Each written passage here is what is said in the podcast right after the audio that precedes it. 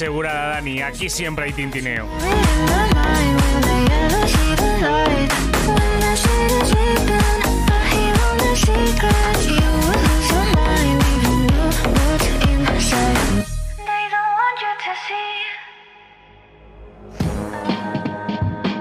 Otro que viene por el tintineo, así me gusta, así me gusta.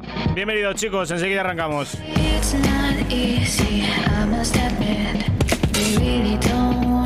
see. But when it's dark at night, it gets harder for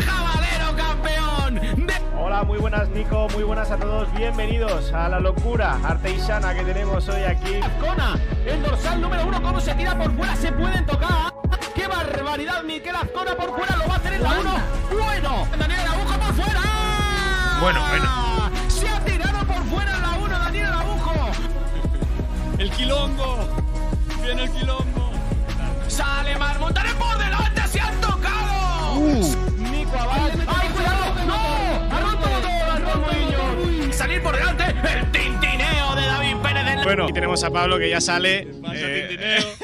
¿Qué tal? Bueno, pues ya vamos a arrancar, chicos. Ya estamos aquí. Voy a ver que se esté viendo todo bien, que me estéis escuchando guay, que me veáis bien. Quizás el sonido no es muy blanco y quizás tenemos la luz como muy alta. Vamos a bajarla un poquitín. Ahí mejor, no se me ve tan brillante la cámara, ¿verdad? Muchas gracias a todos los que estéis llegando ya por, eh, por Twitch. Bienvenidos a todos. Hoy nos queda una tarde por delante de deporte interesante, porque vamos a hablar de todas las cosas, porque tenemos tarea pendiente de la semana pasada. Ahora os cuento, ahora os cuento.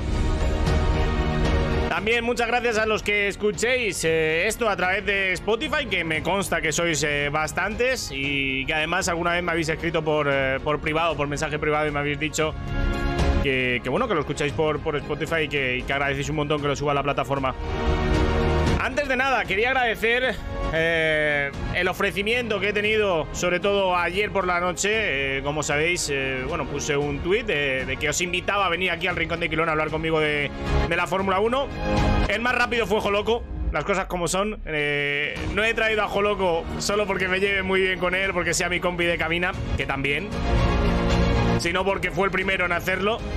Y, yo para estas cosas siempre el primero que me habla es el primero que viene para acá, independientemente de la relación que tenga con esa persona. Pero bueno, me habéis escrito varios, lo cual lo agradezco un montón, eh, porque eso quiere decir que, que hay gente que se interesa por el Rincón de Quilón y, y eso a mí es lo que más me, me llena y lo que más me, me enorgullece, ¿no? Que, que os invite a, a estas cosas y que siempre haya gente interesada para, para venir a, a charlar un rato de- del mundo del motor, de la Fórmula 1, de la IndyCar, de MotoGP y de todas estas cositas que vamos a hablar enseguida, chicos. Eh, voy a ir preparándolo todo para arrancar. Porque efectivamente vamos a arrancar enseguida. Y de hecho vamos a arrancar ahora mismo. Ya se acaba la, intro. Ponemos un poquito de musiquita de fondo. ¿Justo se acabó la canción? Sí, justo se había acabado la canción. Pero ya la ponemos de fondo. Vale, chicos, os cuento un poco planning para hoy. Eh, va a ser el siguiente. En primer lugar, vamos a hablar de MotoGP y de la IndyCar. eh, de la IndyCar por partida doble. Como sabéis, la semana pasada eh, no hicimos rincón de Quilón. Algunos preguntarán que por qué. Eh, y lo voy a explicar rápidamente. Creo que por aquí tengo un calendario. Dame un segundito.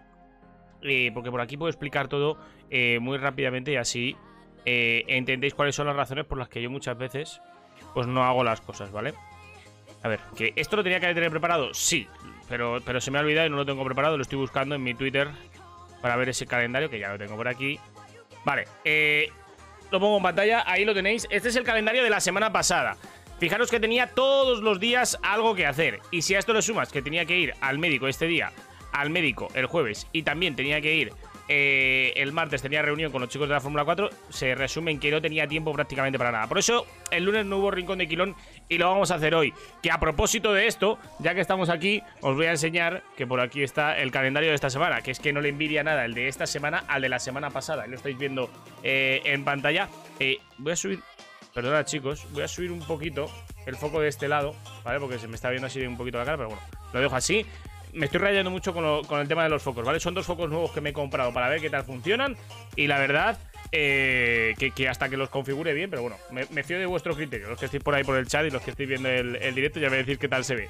Como veis, este calendario no tiene nada que envidiar. Este es el de esta semana, no tiene nada que envidiar. Hoy tenemos Rincón de Quilón. Eh, lo voy a hacer esto siempre. Cada lunes que haga directo voy a hacer eh, repasar el calendario. Tenemos eh, LV esta noche, Fórmula 4, el- eh, la previa de Jerez, el campeonato de Aseto eh, punto es de- del Ferrari 312T, la Superliga Monoplaza segunda carrera, que ahí sí que voy a estar, que la primera me la perdí, no pude estar por, por, por- otros. Porque estuve, estaba en la VCO. Segunda carrera de los playoffs en la Monster Division. Y el sábado y el domingo, segunda carrera de la temporada de la Fórmula 4 Spanish Championship en Jerez. Estaremos comentando junto a Víctor Martín la primera, la segunda y la tercera carrera. Ahí tenéis los horarios y todo esto lo tenéis en Twitter para todos los que me sigáis. Así que bueno, básicamente quería enseñaros esto. Por cierto, me estoy dando cuenta también mirándome a la pantalla. Yo no sé si lo veis. Pero ahí tengo, tengo un, un- un- un- ¿cómo decir? una marca de guerra. Y es que eh, no tengo la cabeza tan dura como yo pensaba. no, no tengo la cabeza tan dura como yo pensaba. Porque hoy estaba cambiándome eh, eh, en el trabajo cuando salía de trabajar y al agacharme pega un cabezazo a, la taquilla que había justo encima y pues pues vaya, eh, me he hecho ahí una pequeña brechilla que la, la estáis viendo aquí. Eh, nada, ha sido leve, no ha sido mucho. De hecho yo no me había dado, lo típico que te haces daño, pero no me había dado cuenta y justo cuando me subí en el coche, nota como esto que tiene sudor y he hecho así, me he llevado toda la sangre en la mano y me estaba dando cuenta justo ahora que se me está viendo, digo, no se verá en la, en la cámara, pero sí, sí, sí que se está viendo, así que nada, simplemente comentarlo. Chicos, vamos a empezar a hablar de MotoGP.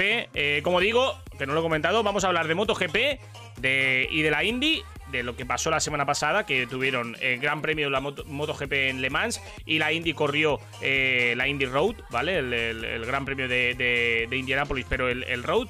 Este fin de semana que viene, el 28, corren, eh, bueno, el 29 realmente corren las eh, 500 millas de Indianápolis, eh, que de eso hablaremos también porque vamos a hablar de la clasificación que tuvo lugar ayer. Eh, bueno, ha tenido lugar estos últimos días porque ya sabéis que la clasificación de, la Indy siempre va por mangas y muchas clasificaciones, que si el Fast 9, que si el Fast 6, que si, bueno, en fin, todas estas cosas que ya sabéis. Em, y, y bueno, básicamente hablaremos de MotoGP IndyCar. Después viene Joloco, que está haciendo directo. Y ahora vendrá, nos hará una raid y vendrá con todos, eh, con el Team Maquinarias aquí con nosotros.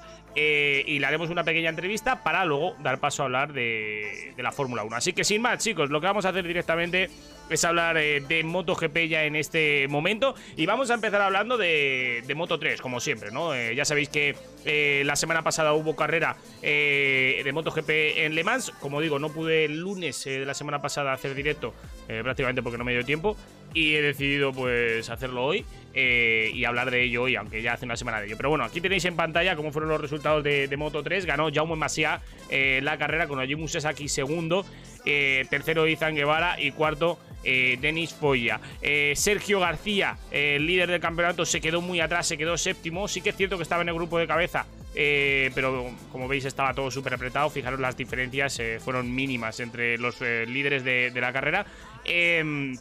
Y, Sergio García, que se quedó muy atrás, muy cortado, con Denis Cuarto, que salva un poco la papeleta de Jerez después de que no puntuase allí el piloto de, de Leopard, el, italiano. eh, y el favorito eh, para el campeonato, personalmente yo creo que es uno de los favoritos, si no el que más. Eh, y os cuento cositas, ¿vale? Porque en esta carrera, que lo tengo por aquí todo preparado, fue una carrera que hubo bandera roja. Y hubo bandera roja por esto que vais a ver en pantalla. Fijaros, esto es en Moto 3. Se cayeron, si no me equivoco, Andrea Miño, aquí lo podemos parar, se caen eh, este es Izan Guevara, Andrea Miño, Sergio García y a Ayumu Sasaki. Se caen los cuatro al suelo. Y curiosamente, luego Izan Guevara ganó la carrera y Ayumu Sasaki eh, quedó segundo en esta carrera. Fue una caída que, como digo, eh, pues al final produjo esa bandera roja, como digo, y por, por tema de la lluvia. Esto fue porque se empezó a llover y, se cayeron todos al suelo. Eh, bueno, todos, estos cuatro, eh, más claramente. Y, bueno, después de esto, pues lo que estáis viendo en, pantalla, ¿no? Eh, Jaume Masia ganó la carrera. Jaume, que si no me equivoco, es la segunda victoria consecutiva para, para Jaume. Si no es. No, la segunda. La segunda o. No, consecutiva no. Creo que es la segunda del campeonato, pero bueno, ahora lo revisamos. Si no. Eh, quiero dar las gracias a Pablo, eh, 196, por ese follow que acaba de hacernos. Mil gracias, Pablo, y bienvenido. Eh, por lo tanto, eh, buena carrera para, para Jaume que, bueno, bien, ganando carreras, metiéndose ahí en la pelea. eh, y de hecho, vamos a ver cómo está eh, el campeonato de Moto 3, porque está realmente igualado. Aquí vamos a ver Grand Prix. No, podemos ver en algún lado de la clasificación del campeonato. Lo voy a poner ahí, ¿vale? Lo dejo esto aquí. Y ponemos la clasificación del campeonato. Esto es MotoGP, que no queremos ver MotoGP ahora, queremos ver Moto 3. Y ahí lo tenemos en pantalla, ¿no? Sergio García, que se coloca en esa primera posición con 112 puntos.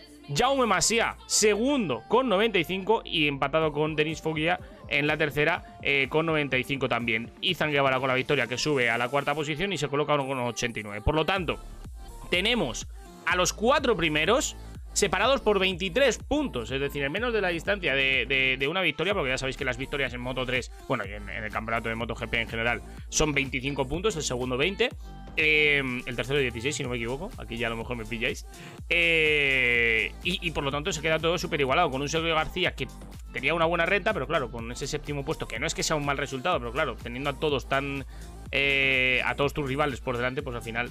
eh, se te hace un poco complicado. Hola Javi, te iba a hacer una raid, pero mi conexión te odia. Bueno, no pasa nada, Joloco, no pasa nada. Cosas que, cosas que pasan. Entiendo que si estás aquí tan pronto, esto quiero dejarlo claro, entiendo que si estás aquí tan pronto, una de dos. Es que has tenido un problema en la carrera y te han reventado, o por el contrario, se te ha caído la conexión y por eso no puedes hacer la raid. ¿Puede ser? ¿Confirmamos? ¿Confirmamos que puede ser eso? Puede ser la leche. Bueno, Joloco que llega por el chat. Y tal. Por cierto, de los que estáis en, el directo y en el chat, yo os animo a, a- a participar y a comentar todo lo que queráis. A lo mejor no habéis visto MotoGP la semana pasada, pero bueno, que si queréis comentar algo eh, de Moto 3 y, demás, porque yo os animo a ello. Por lo tanto, eh, buena carrera. La conexión, ¿ves? Ya sabía yo. Buenas a Pablo Cortés que llega también por el chat. Eh, por lo tanto, bien, buena carrera para, Sergio García. perdón, para Jaume Masia que, que gana la carrera. Eh, y Sergio García que quedando séptimo se queda un poco eh, lejos. Quiero ver, no sé si hay alguna manera de ver estadísticas por piloto. Era esto. Mm, vale, aquí tenemos las victorias, pero yo no quería esto realmente. Yo lo que quiero. Hay una, hay una versión. Aquí, esta, esta. Verás cómo es esto. Dime qué es eso. Esto, esto es lo que yo quería, ver los puntos así de esta manera. De hecho, lo voy a acercar y así lo veis vosotros también bien. Vale, pues esto es la clasificación del campeonato, pero eh, desglosado en, puntuación. Buenos días a Ángel Renedo, que también está ahí por el chat y que está en, en, en Indianápolis disfrutando de, la Indy. Ahora hablaremos de la Indy, ahora hablaremos de la Indy. Vamos a analizar el campeonato de Moto 3, porque como veis, Denis Foggi ya venía de un 0 y tampoco viene de resultados muy buenos. La verdad que le está costando mucho al piloto italiano, que como digo, era el gran favorito de Moto 3 y, es el gran favorito de Moto 3. El año pasado luchó el campeonato con Pedro Acosta y como veis, tuvo buenas, después de la sanción de la primera carrera, en la que remontó y al final consiguió 9 puntitos, luego consiguió tres podios consecutivos con victoria en, eh, si no me equivoco, eh, el circuito de Tailandia. Ahora mismo no me acuerdo del, del nombre real, pero bueno, el circuito de Tailandia, nuevo, 25 puntos allí, luego 20-20 y a partir de Portugal es- no estamos viendo al Denis que, conocemos, ¿no? 8 puntos, 0 en España que se no se retiró, ¿eh? simplemente no tuvo ritmo. Y luego en Francia, eh, 13 puntitos, eh, que no está mal, pero estuvo luchando por la victoria. Por lo tanto, eh, para el piloto eh, italiano, a lo mejor se le está haciendo un poco cuesta arriba la, temporada. Como digo, Sergio García, que está haciendo una carrera muy buena, salvo el cero que tiene en eh, las Américas, que se fue al suelo. El resto de carreras las está haciendo realmente bien, con dos victorias, con dos segundos puestos. Y quizás Francia, ¿no? Con esos nueve puntos, le está lastrando un poquito eh, a Sergio García. Pero aún así, líder del campeonato con, si no me equivoco, 17 puntos de, ventaja eh, sobre Jaume Masia, que es el segundo clasificado. Y Jau- Jaume Masia igual, ¿no? Eh, dos victorias, además en las tres últimas carreras, en las cuatro últimas carreras hasta en el podio en todas. Y, y Jaume que está teniendo un, ¿cómo decirlo? Un, lo diré, lo diré, no me saldrá la, no me va a salir la, la palabra ahora, ¿no? Un- una estabilidad constante, no sé decir, como ahora mismo, una constancia eh, muy buena al piloto eh, español que, que se sitúa en esa segunda posición y que bueno, entre los cuatro pilotos eh, que, líderes del campeonato tenemos a tres pilotos españoles, ¿no? A cada cual mejor, Sergio García, Jaume Masea y Zan Guevara. Por lo tanto, bueno, por cierto, quiero comentar que normalmente sí, cuando hablamos de MotoGP está Lucas Navarrete conmigo, pero como lo hemos hecho fuera de semana, no he querido molestar a Lucas para, para hacerlo esto rápido y, corriendo. Eh, ya para las próximas sí que intentaré que Lucas esté aquí con nosotros, porque la semana pasada no conseguimos cuadrarlo eh, y básicamente es eso. Así que bueno, campeonato de Moto 3 eh, que está muy muy apretado, con victoria de Jaume Masia en la última carrera en el circuito de Le Mans. Y vamos a pasar a hablar de Moto 2, porque aquí sí que hay cosas muy interesantes y hay cosas de las que hablar. Los resultados, que a ver si carga la página. A ver si carga la página si no, le vamos a dar un pequeño empujón. Ahí está. No, esto es Moto 3. Nosotros queremos Moto 2. Ahí está. Bueno, pues en el Moto 2 ganó la carrera Augusto Fernández contra todo pronóstico. Y digo contra todo pronóstico porque quizás Augusto no está haciendo una temporada tan buena, pero ya no solo por eso, sino porque eh, Pedro Acosta hizo la pole position. Pedro Acosta esta- estaba haciendo una carrera, o un fin de semana, mejor dicho, espectacular. Pero Pedro Acosta se fue solo al suelo. De hecho, lo vamos a ver aquí repetido, porque tengo la caída eh, de Pedro Acosta aquí. Por cierto, aquí tenemos la aceleración de Pedro Acosta de la pole position, su primera pole position eh, en Moto 2, la del piloto murciano, piloto de Mazarrón, que se llevó la pole position, pero que al día siguiente en carrera se fue al suelo él solito, ahí lo vais a ver. Se fue al suelo él solito cuando lideraba, con además con, con ventaja sobre su compañero de equipo eh, Augusto Fernández, las KTM que iban muy bien, funcionaban muy bien en, en el circuito francés de Le Mans. Y se fue al suelo. Eh, el piloto murciano de Mazarrón. Una pena, ¿eh? Porque eh, ya sabéis que aquí Lucas y yo estamos deseosos, ¿no? De, de ver que, que Pedro Acosta, pues, eh, está ahí arriba, ¿no? Y que creemos que tiene el nivel y que tarde o temprano, pues, va a estar ahí arriba. Yo creo que ya hemos visto al Pedro Acosta que, que esperábamos ver desde el inicio de la temporada. Aquí vemos como él mismo se culpabilizaba, ¿no? De, de- esa caída, se daba como golpes en la cabeza. Ahora hablaré de esto un poco porque luego en las, en las cámaras dijo, se quejó de, las, eh, de los baches, pero bueno. Se fue al suelo el piloto español y tiró por tierra pues la primera oportunidad de haber conseguido ya no una victoria, sino un muy buen resultado en la categoría porque de momento está bastante desaparecido. Ganó su compañero de equipo, Augusto Fernández. Segundo quedó Aaron Canet. Cosa que para mí fue eh, Paco, como le llama mi hijo pequeño. Dice Silvestre. Muy buena, Silvestre. Eh, Aaron quedó segundo. Bien, Aaron Canet. Recordemos que hace tres o cuatro semanas se fracturó eh, un brazo. eh, ¿El radio o el, o cúbito? No, creo que fue el radio que se fracturó. Y ahí está. Así que, cuidado. Es lo que pone en la, en la tele de Pedro Acosta. Pues eso, eh, Aaron Canet que con el brazo fracturado eh, y recién operado, pues eh, consiguió segundo puesto en Jerez, consigue segundo puesto en Le Mans y lo está haciendo muy bien el piloto español de Flexbox, de HP40. Eh, y son Kiat Chantra, que quedó en esa tercera posición, el piloto tailandés, que nos sorprendió mucho a Lucas a mí a principio de temporada haciendo resultados muy buenos.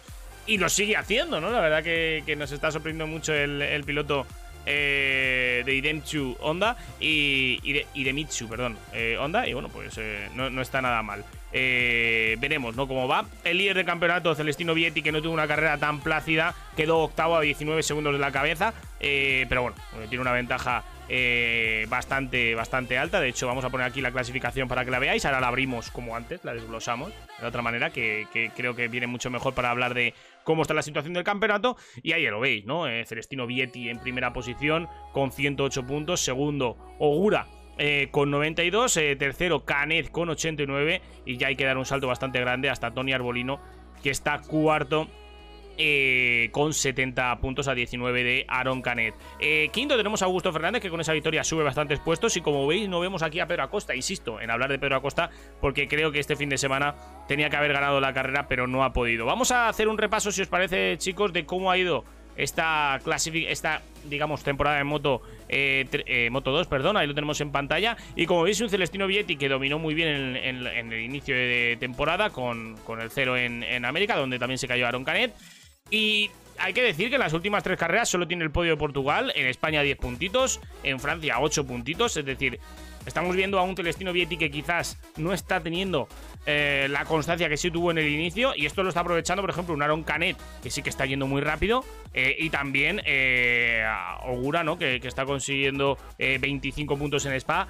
eh, 11 en Francia, sí que es verdad que no está consiguiendo tanto, pero bueno, más que Vietti, que también es, importante, ¿no? Por lo tanto, cuidado con Vietti, que empezó muy bien, eh, no dudo mucho de, de su nivel de piloto italiano, pero sí que es cierto que en las últimas carreras le está costando un poco y como dice Juloco por el chat, eh, está pecho friando, sí, la verdad que en las últimas carreras le está costando un poco. No hemos hablado tampoco de Fermín Aldeguer, que le vemos aquí decimoctavo, eh, también se fue al suelo muy pronto además en la carrera y, el piloto eh, también de Murcia eh, que no tuvo la oportunidad de, conseguir un buen resultado eh, en Francia. Y eso fue lo referente a Moto, a Moto 2, eh, como digo, victoria. Eh, para eh, Augusto Fernández, he cerrado esa página que no tenía que haber cerrado, pero bueno, la abrimos ahí y la dejamos lista. Y ahora sí que sí, vamos a hablar de MotoGP, donde tenemos que hablar de muchas cosas. Ganó Enea Bastianini la tercera victoria del campeonato para el piloto italiano, que no solo está despuntando y está demostrando un nivel muy alto, sino que está haciendo dudar, yo creo, a los chicos de Ducati sobre quién va a ocupar el puesto que deja libre el que ha quedado segundo, Jack Miller. Eh, Jack Miller, que todo el mundo da por hecho eh, que va a abandonar Ducati al final de la temporada y ese puesto pues lo ocupará o Enea Bastianini o Jorge Martín. Eh, a principio de temporada todo el mundo pensaba que ese puesto era para Jorge Martín, pero viendo que en las últimas carreras Jorge Martín, y bueno, ya en las últimas carreras no, yo creo que durante toda la temporada Jorge Martín no está consiguiendo resultados. Que no digo que no tenga el nivel, digo que no está consiguiendo resultados. Pero Nea Bastianini sí, cuidado que el piloto italiano no le levante ese, ese puesto, ese asiento ¿no? en, la, en la Ducati de fábrica eh, y se quede Jorge Martín fuera de- del equipo. Pero bueno, va a haber muchos cambios este, este año porque muchos... eh, muchos equipos, eh, muchos pilotos, mejor dicho, eh, acaban contrato. Encima Suzuki abandona el campeonato. Joan Mir y Alex Rin tienen que buscar asiento. Y así están muchos. Así que veremos. Silvestre que dice: Está demostrando que las Ducati del año pasado van mejor que las de este año. Sí, pero sí que es cierto, Silvestre, que mira, Jack Miller segundo, eh, Peco viene de ganar en, en Jerez y quedó, iba segundo hasta el momento en el que se cayó. Por lo tanto, las Ducati ya de este año no digo que sean mejores que las del año pasado, pero parece que empiezan a coger la base de las del año pasado y ya empezamos a ver unas Ducati de fábrica un poco más competitivas que sí que al inicio de la temporada les costó un poquito, pero sin embargo ahora sí que están rodando un poquito mejor, así que eh, bien por Ducati que yo creo que, que lo está haciendo bien. Por cierto, eh, a propósito de que hablo de esto, vamos a ver la caída eh, de Peco Bañaya que la tenemos por aquí. Darme un segundito, aquí la tenemos muy parecida, por cierto. Ahí lo tenéis. Se cayó Peco Bañaya en las eh, dos últimas curvas. Muy parecida a la caída de Peco a la de, a la de Joan Mir. Los dos se cayeron igual. El piloto de Suzuki que también se fue al suelo. Ahí tenemos la caída de, de Peco Bañaya. Una pena. Porque se fue al suelo eh, cuando rodaba segundo, ¿eh? Rodaba segundo el piloto italiano que viene de ganar, como digo, en, en- Jerez. Y, y aquí se fue al suelo. Tercera, bueno, segunda posición para Jack Miller, viene el australiano, pero, pero como digo, eh, yo creo que Jack es consciente ¿no? de, que, de que ese puesto es muy difícil que lo mantenga y de hecho casi todo el mundo está dando por hecho que, que- no va a seguir y que ese puesto es o- para bien Enea Bastianini o para Jorge Martín. Tercero, Aleix Espargaró, eh, que está viviendo una segunda juventud, una segunda época dorada, está en el mejor momento de su carrera deportiva, está haciendo carreras espectaculares, consiguiendo podios, consiguiendo victorias como la de Argentina. Y queda tercero, y no tercero de cualquier manera, porque quedó tercero a 4 segundos de Nea Bastianini, que no está nada mal. Y aguantando detrás a Fabio Quartararo, el líder del campeonato, eh, piloto francés, que también era uno de los favoritos para ganar aquí, eh, después de la segunda posición de Jerez, pero, pero ni, ni él ni el otro favorito, Peco Bagnaia, fueron capaces de, ganar. eh, pero bueno, bien, Fabio quedó cuarto por lo menos, que, no está nada mal. Estáis comentando la caída de Bagnaia. Decís, eh, fueron casi un calco la de Miri y la de Peco, mucho toque de freno delantero ahí, entra colado. Es una curva muy complicada en la que entras fuerte y frenas mucho la moto. El freno trasero no lo puedes tocar más porque si no se enrosca. Bueno, Joloco que nos eh, cuenta esos detalles, ¿no? Joloco que tiene ganas de venir, enseguida, enseguida, Joloco. Enseguida venís por aquí. Joan Zarco quedó quinto, Mar Márquez sexto. Eh, Mar que, que, bueno, eh, dijo unas declaraciones algo así como que tira a la basura ya este año, que no cree que puedan luchar por el campeonato. Eh, aún así está consiguiendo resultados para, para el equipo y, dentro de lo que cabe pues intentando sacar el máximo, el máximo de esa onda. Pero sí que es cierto que, bueno, después de seis carreras, eh, sé que queda mucho campeonato, pero el propio Mar Márquez ha dicho que, bueno, que no se ve luchando por el campeonato y veremos qué pasa aquí al final. Pero de momento, un inicio desalentador ¿no? para, para Repsol Honda y, y veremos si pueden resolver esto para, para el final de temporada, incluso pues, pues preparar unas buenas bases para la temporada que viene, ¿no? Realmente. Así que bueno. Eh, y bueno, el resto de resultados da Takagaki Nakagami en la séptima posición, octavo Brad Binder, noveno Luca Marini, décimo Maverick Viñales, un décimo por Espargaró, duodécimo Besechi y el resto de resultados ahí también se fueron al suelo, como digo, Jorge Martín, Joan Mir, Alex Rins, que por cierto la caída de Alex Rins la tengo por aquí y da miedo, ¿eh? Vamos a ver la caída de Alex Rins, que la tenía por aquí, darme un segundito. Ya os digo yo que la caída de Alex Rins da mucho miedo, porque se va largo en la primera curva y sale volando por la chicane. Y fijaros, ¿eh? Esta caída da miedo. Porque ahí, aunque va a cámara lenta, ahí os aseguro que va muy rápido.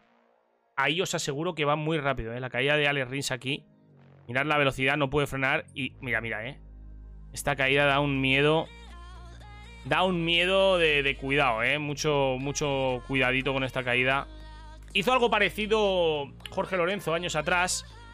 Eh, también en los entrenamientos eh, le pasó lo mismo a alguien, no, recuerdo si. No, recuerdo quién fue, pero sí que es cierto. El, golpe que pega con el casco en el suelo, que lo está comentando Joloco ahora por el chat. Es curioso, ¿eh? Pega un golpetazo cabeza contra el suelo. Muy, muy fuerte. Ahí lo vamos a ver a cámara lenta. Fijaros la cabeza. Cómo pega contra el suelo muy fuerte. Ahí a cámara lenta no se aprecia tanto. Pero fijaros aquí, que va a cámara rápida. Mirad el topetazo que pega con el suelo. Buah, es un golpe seco, ¿eh?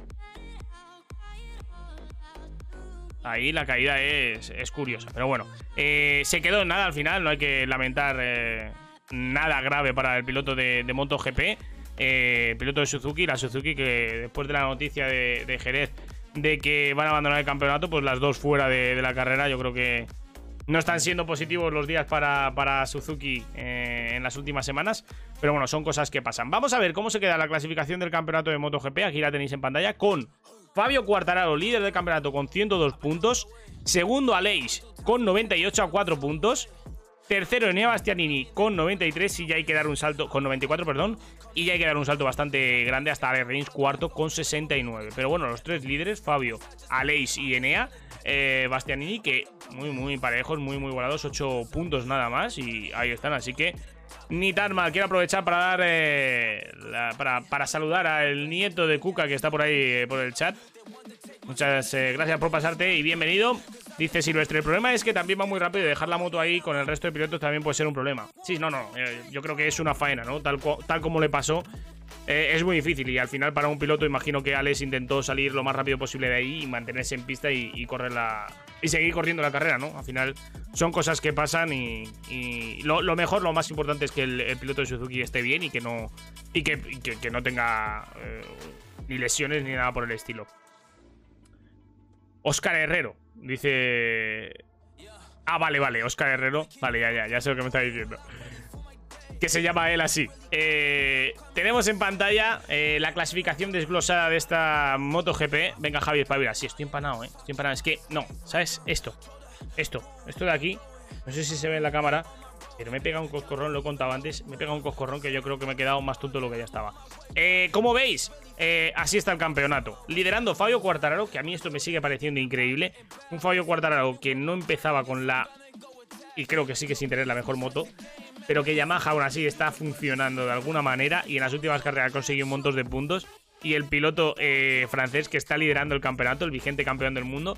Con Aleix segundo, que también es otra de las noticias locas. Eh, mm, impresionante Aleix Espargaro esté segundo en el campeonato. Y lo de Bastianini, ya ni te cuento. El piloto con más victorias de la categoría, tres victorias eh, ha conseguido ya.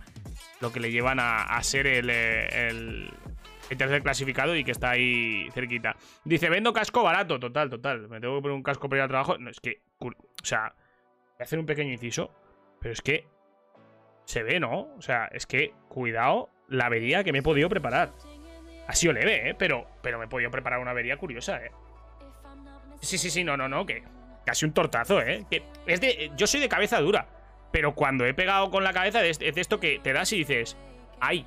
¿Sabes? De estas que dices, uy, mi cabeza está dura, pero tal. Y luego cuando ya he ido al coche y me he subido, que ya me iba para casa, y he notado como sudorcillo, lo he contado antes, ¿eh? pero bueno, lo vuelvo a contar, perdona que me repita. Eh, me pasa la mano por la, por la frente, como esto que tenía sudor, y me he visto la mano llena de sangre, y he dicho, bueno, a lo mejor no tenemos la cabeza tan dura. A lo mejor eh, eh, esta vez ha estado un poco más blanda de lo normal. Bueno, pongo de nuevo en pantalla la clasificación, como digo, brutal, lo de Fabio Quartararo y Aleix Espargaro, también lo de Enea- Bastianini, y luego el resto de pilotos muy irregulares, ¿no? Eh, a ver, ¿qué, vamos viendo de, de ellos? Eh, la realidad es que eh, está siendo un campeonato muy, muy raro, muy igualado, diría yo, y con, con altos y bajos de todos los pilotos, y ahí el que está sabiendo sacar eh, tajada, pues yo creo que son tanto Fabio como Aleix como Enea Bastianini, que no es que estén siendo los más regulares, sino los que siempre están ahí, ¿no? Enea Bastianini no es que siempre esté ahí, pero sí que es cierto que consiguiendo tres victorias, pues al final vas a estar ahí sí o sí. Eh, y Aleix y, y Fabio Quartararo es que están ahí, como digo, por regularidad. Es que Aleix viene de firmar tres podios consecutivos, tres terceras eh, posiciones consecutivas. Viene de, cuatro podios eh, en esta temporada con una victoria que consiguió en Argentina. Por lo tanto, Aleix está haciendo una carrera, eh, una temporada espectacular y, bueno. ¿qué, quieres que os diga, ya, chicos? La verdad es que mm, me invita a pensar que Aleix pueda disputar el campeonato, ¿no? Hasta final de temporada, ¿no? Sí que es cierto que aún es pronto, que aún quedan muchas carreras por delante, pero oye, eh, con el buen arranque que ha tenido eh, el piloto de, Aprilia, eh, pues ¿quién, ¿quién te dice que no, no? Dice, Alex se lo merece. Sí, sí, totalmente. O sea, estoy de acuerdo, ¿no? Yo creo que después de toda la carrera y de todas las cosas que ha tenido que trabajar Apri- Aprilia, no, Alex en Aprilia, Aleix en Aprilia, perdón, me lo has pegado, me lo has pegado, Oscar. Eh, como digo, to- todo lo que ha tenido que luchar eh, en Aprilia, porque mucha gente piensa que ha llegado ahí y ya está, pero lleva desde 2016, si no me equivoco, 6 años, 7, eh, con este apretando, preparando una moto, haciendo una moto ganadora en Aprilia. Y, no solo es una moto ganadora porque ya haya ganado, sino que es una moto que compite, ¿no? Circuitos mejor, otros circuitos peor, pero que compite y que está consiguiendo eh, resultados y yo creo que eso es lo más eh, positivo para el piloto de Aprilia. Que además su compañero Maveri Viñales, que sabemos que es un piloto rapidísimo, no está teniendo el mismo ritmo, ¿no? Por lo tanto, Aleix, yo creo que tiene un mérito tremendo lo que está consiguiendo esta temporada. Muy bien, chicos, terminamos de hablar eh, de MotoGP, nos vamos a hablar de la IndyCar y es que tenemos que hablar eh, bastantes eh, cositas. Lo primero de todo, decir que hubo carrera el fin de semana pasado, ¿vale? Cosa de la que no pudimos hablar porque en la Indy... no, no, no, no. Primero vamos por partes. Primero vamos por la parte negativa. La carrera de, la semana pasada, loco, en la que Alex Palou, el pobre, tuvo muy mala suerte y acabó fatal eh, con al fondo de la parrilla, pero que fue una carrera espectacular y que yo la vi en directo eh, y me pareció espectacular. Ahora hablamos también de la Indy, pero, o sea, de, las 500 millas que han tenido la clasificación este fin de. Pero si os parece, chicos, vamos a hablar primero eh, de esa carrera que tuvimos. Vamos a hacer esto más grande. Ahí. Y lo ponemos así en grande. Bajamos el volumen y lo pongo en pantalla. Vamos a ver la carrera del el Indy GP. Ojo con esto. La carrera de la semana pasada. ¿Vale? La que tuvo lugar la semana pasada. No la que ha tenido esta. esta eh, este fin de semana. Que este fin de semana no es que haya habido carrera. Ya sabéis que son las clasificatorias. De, que han sido las clasificaciones de cara a las 500 millas de Indianapolis. Que se celebran eh, el domingo. Este domingo, día 29 de, mayo. Vamos a ver la carrera. eh, una carrera que comenzaba con amenaza de lluvia y que se retrasó bastante además porque había tormenta alrededor. Y una carrera que empezó con neumáticos de, de lluvia, como veis, la pista estaba mojada. Y con un Alex Palou que arrancaba en tercera posición, si no me equivoco. O segundo, no, segundo. Arrancaba segundo. Con Will Power en esa primera posición y, aguantó bien el inicio. Ahí le tenemos a, a Alex en esa eh, segunda posición. Aquí se fue un poco largo y ahí luchaba. No me acuerdo con quién era el piloto con el que perdió a las primeras de cambio esa segunda plaza, pero sí que es cierto que aquí vimos a pilotos que se adaptaron muy bien las primeras vueltas. Aquí accidente, no recuerdo este accidente. No recuerdo este accidente, este es Graham, si no me equivoco. Y sí, el trazado interno de Indianapolis que es precioso. Aquí los pilotos que paraban para poner ya el neumático seco. Y vimos a todos los pilotos salir. Corton Herta, que iba a luchar eh, con Rosenquist por esa primera plaza y con eh, Will Power. No sé si aquí se ha visto ya el trompo de Palou. No, todavía no se ha visto. Este es Pato Ward y Colton Herta haciendo de las suyas, los dos luchando. Y aquí son dos salvadas bestiales. No sé si lo habéis. Mira, esperar. Analizar primero. No, no miréis la de abajo, ¿vale? Que aquí Colton Herta ya va de lado. ¿Vale? Esta no la miréis. Ahora, ahora la van a poner. Fijaros en, en las manos de, de Pato Ward. Aquí vienen los dos luchando, ¿vale? Tanto Pato Ward como Herta. Eh, y mirar, ¿eh? Mirar Pato Ward cómo va de lado a lado con el volante. Mira aquí, cuando pisa el piano, cómo se le va atrás. Volantazo. Pero es que ahora nos van a poner la de Colton Herta. Es que hace un drifteo brutal. Mira, mira Colton Herta, ¿eh? Maravilloso. O sea, esto, es, esto que hace Colton Herta es maravilloso. Sin más. Y luego en la vuelta, aquí tenemos eh, lucha este Silot. Que está luchando ahí con Pagenot, si no me equivoco. Y aquí en la vuelta 35 es lo de. No, Alex Palou todavía no. No, no nos han puesto el trompo de Palou. ¡No nos han puesto! El trompo de Palou. Bueno, pues os lo digo yo. Hubo un trompo de Palou cuando estaba. Cuando hizo la parada, puso los neumáticos de seco. Hizo un trompo. Bueno, se quedó parado. A ver si lo van a poner más tarde. Y estoy yo aquí hablando antes de tiempo. Pero yo creo que no lo han puesto, ¿eh? No, no, no, no, no lo han puesto. Ya os lo digo yo que no lo han puesto. Bueno, hizo un trompo, se quedó el coche para, se le caló el coche, perdió una vuelta. Total, que tuvo que remontar y al final, sí, aquí ya está con la vuelta perdida. Bueno, pues no lo ponen. Pero sí, y este es el toque de los dos Arrow. Buah, qué barbaridad. Aquí se tocan Pato Ward y, Rosenquist. Que por, por cierto, Will Power eh, no se lleva por delante a, Pato Ward de milagros. No se le lleva por delante de milagros. Bueno, pues no ha puesto lo de Palou, pero ya os lo digo yo, ¿no? Palou tuvo un trompo y se quedó parado en mitad de la pista con el coche calado y perdió eh, una vuelta. Una barbaridad. Este es Pato Ward remontando desde atrás. Aquí lucha de Will Power. Ericsson, mira Pato Ward aquí por fuera. Cómo aprovecha y les hace aquí la envolvente a Ilot, si no me equivoco, y a, y a Ericsson.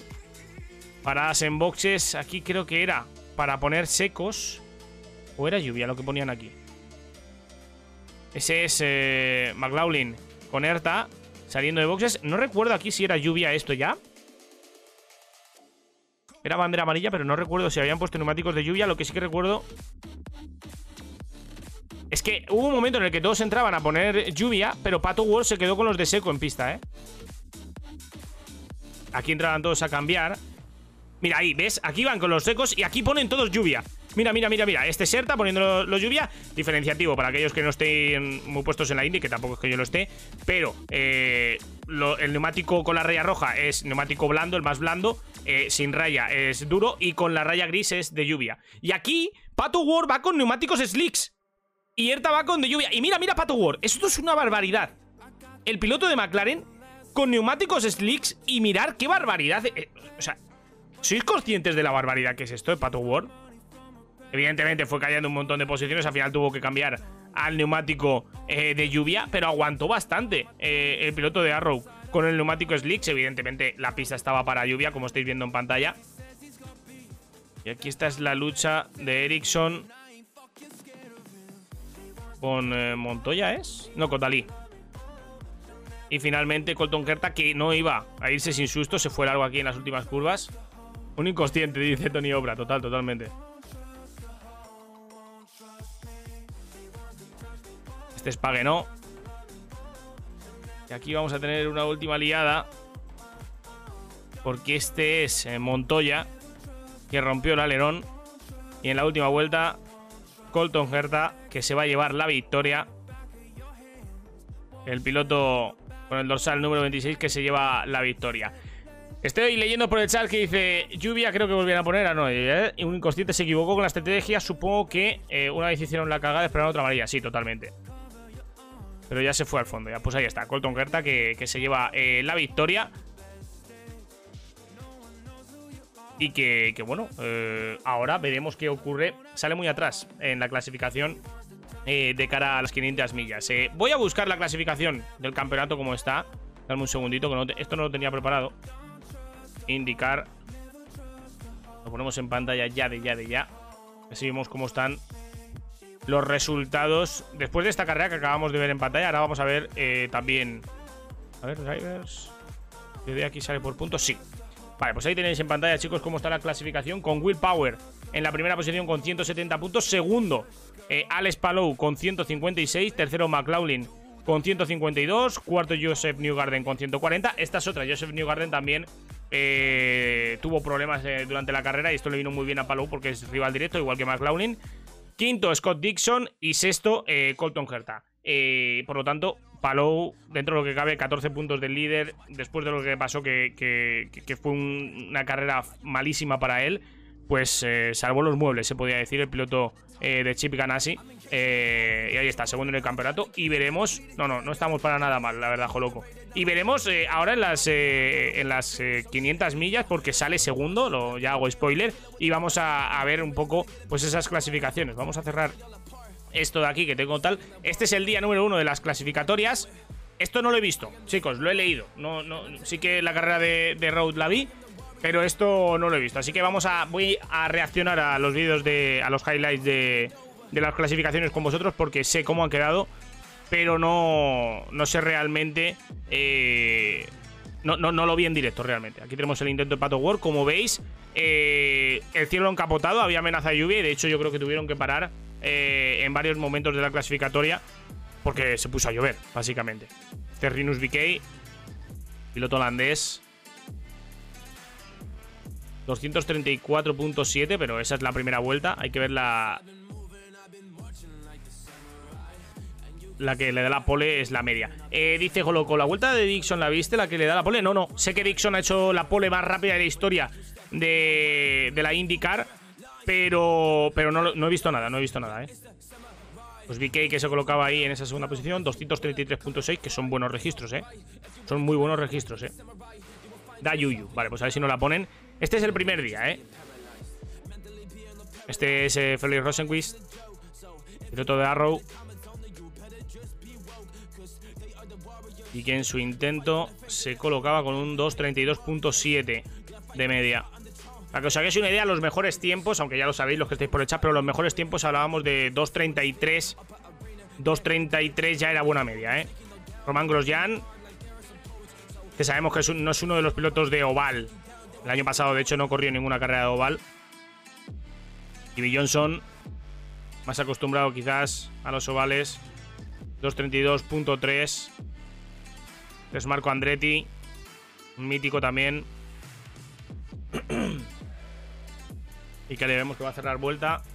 Recuerdo, para aquellos que no estén eh, muy, digamos, eh, no seáis muy asiduos de la Indy, hay que recordar ¿no? que, que en la Indy eh, se dan cuatro vueltas en la clasificación y es la media eh, de esas cuatro vueltas. eh, la velocidad media de esas cuatro vueltas es tu tiempo. Colton Herta que rompió motor y tuvo que salir al final de la, de la, de la clasificación a marcar su tiempo, pero rompió motor en su intento.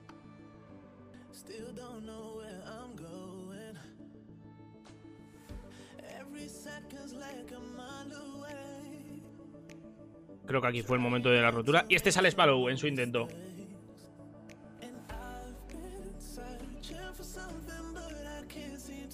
Aquí tenemos a Alex que en su intento se iba a colocar con un tiempo, bueno, con una media de 2.31.7. Pues no, es no era una buena media, ¿eh? No era una buena media. Pero bueno, se clasificó, que era lo importante, y ahora lo veremos. Estos son cosas que hay que tener en cuenta, ¿no? Porque al no irse por el carril interior molestó uno de los pilotos a otro y esto eh, te quitan el tiempo, evidentemente. Alexander Rossi. Marcando una velocidad media de 2.30.4. Vuelvo a decir, estos no son tiempos muy buenos. También hay que decir, ¿no?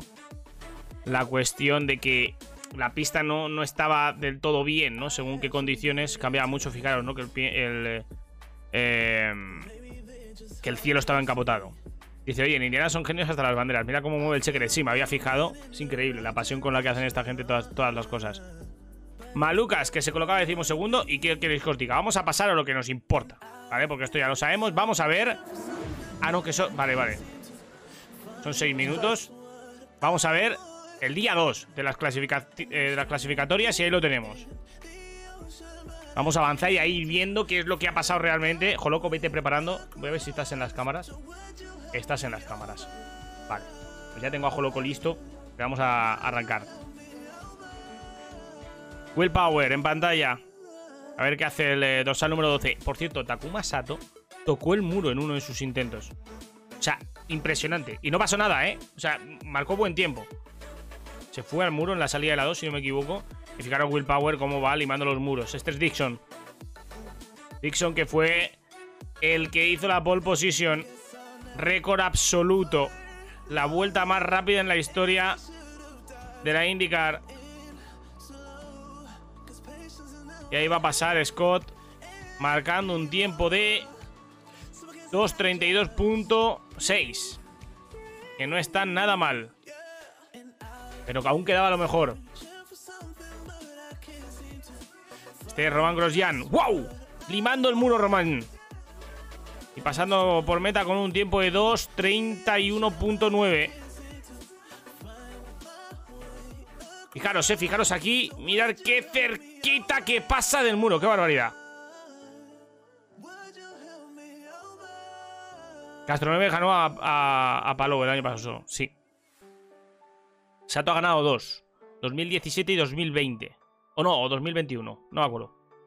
2017 seguro. Ed Carpenter.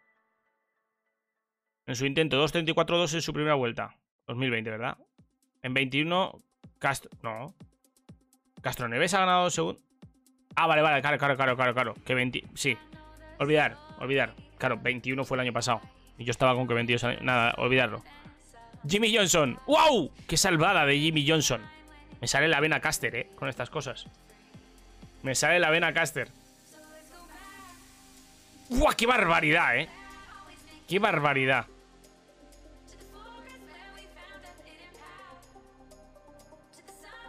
Eso ha sido... This is small, ha dicho, ¿no? Eso ha sido justo, pequeño. Este es Tony Canan. El dorsal número uno. Un mítico también, Tony. Y aquí está Palou. En su intento. Con Ramone en pantalla y Alex, que marcaba ese 33.3 para colocarse segundo. Con Dixon con un 33.5 que se estaba delante. Rosenquist se colocaba sexto. Este es Pato Ward. Aquí estaban los 12 mejores. Creo. Viene con todo Rinos BK. Ha marcado un 2.34.0 en la primera vuelta. Buen registro. Hay que recordar que van bajando un poco la velocidad conforme van dando vueltas. La mejor es la primera, pero evidentemente hay que mantener la media. Piqué que se colocaba segundo con un 2.33.4. No, el, pa- el padre de Palou es un chaval. Nosotros que estuvimos, en- bueno, yo que estuve en, en, Arteixo con ellos, eh, lo, lo del padre de Palou es increíble. Parece uno más. Parece más joven el padre que el hijo. Tony que marcaba un 2.32.3 en el Fax 6.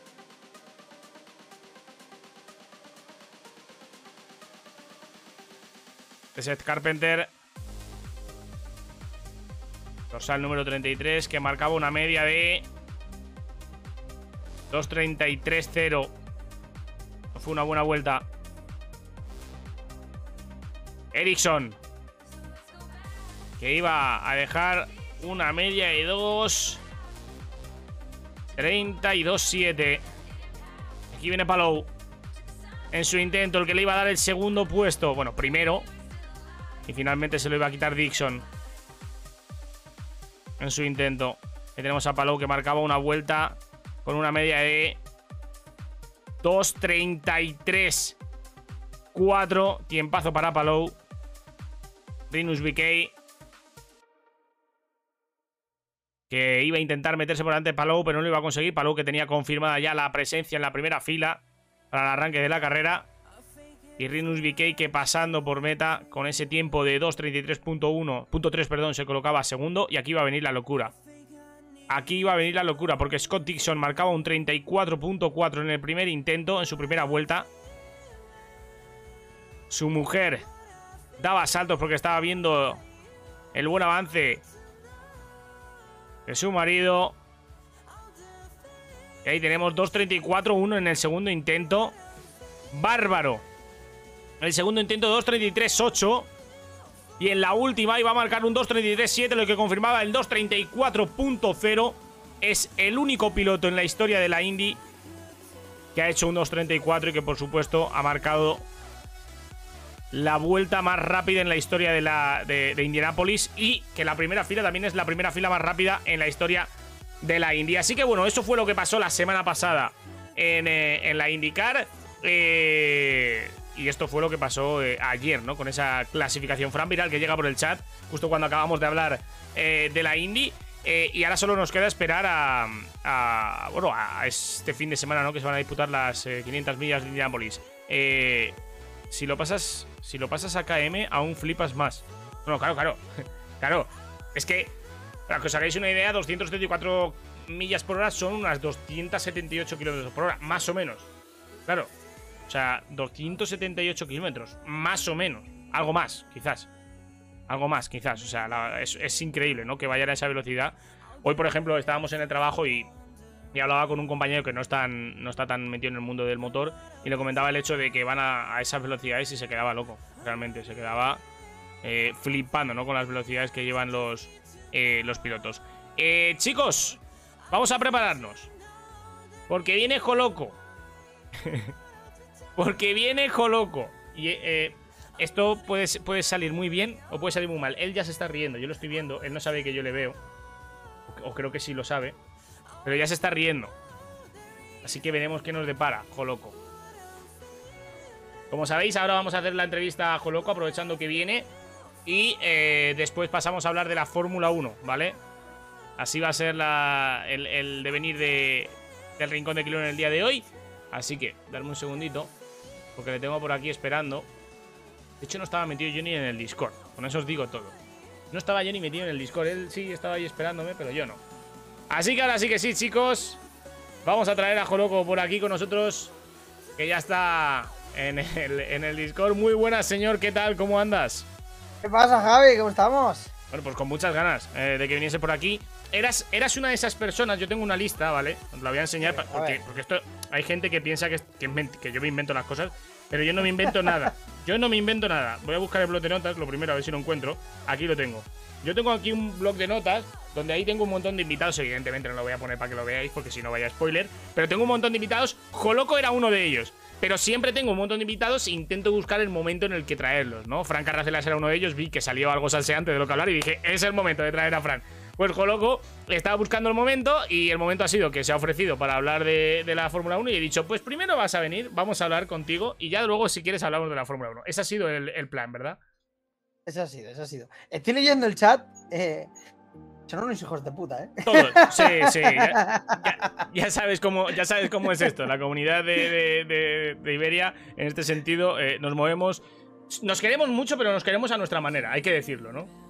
sí, sí, exacto. Que sí, ¿no? A- a- ayer.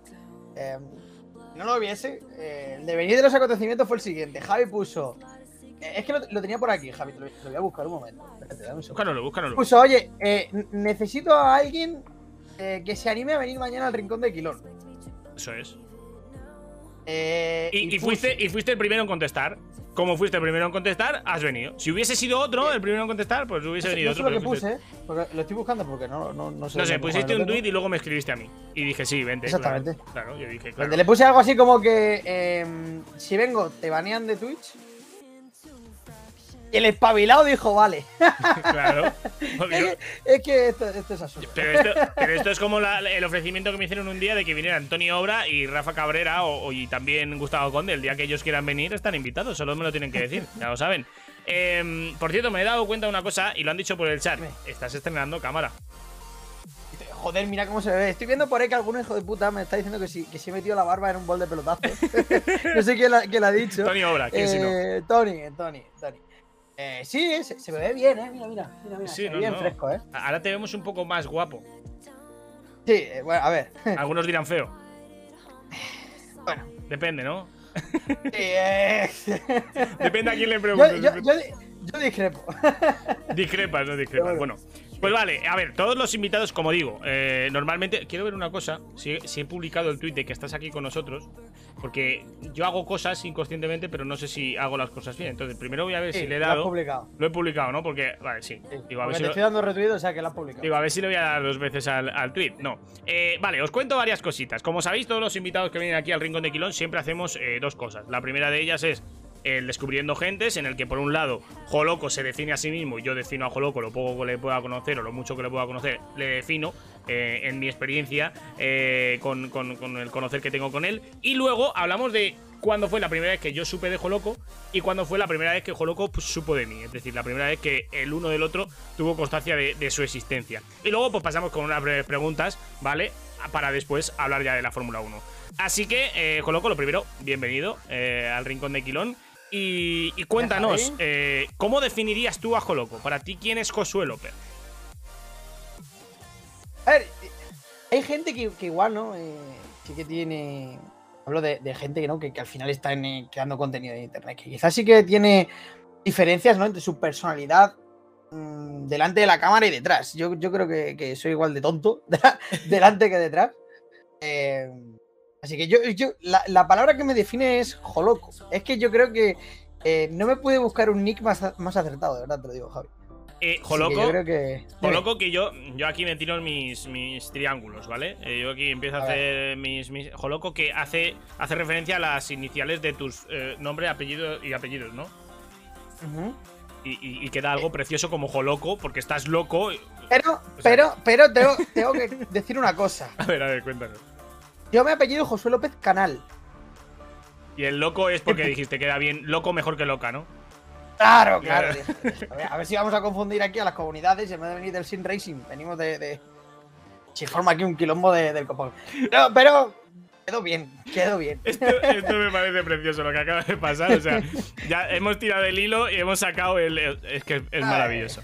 Pues mira, para mí, Joloco es un tío Em, yo definiría a Joloco como un tío. ¿Cómo decirlo? Em, mm, es que no tienes, no tienes una palabra para describirte, tío. Es que de- desbordas eh, alegría, desbordas eh, cachondeo por ahí por donde vas.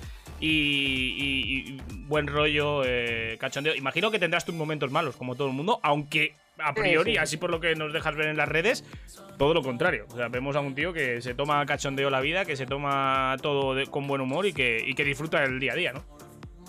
Sí, a- a- la parte mala se la lleva mi novia, que es la que vive conmigo.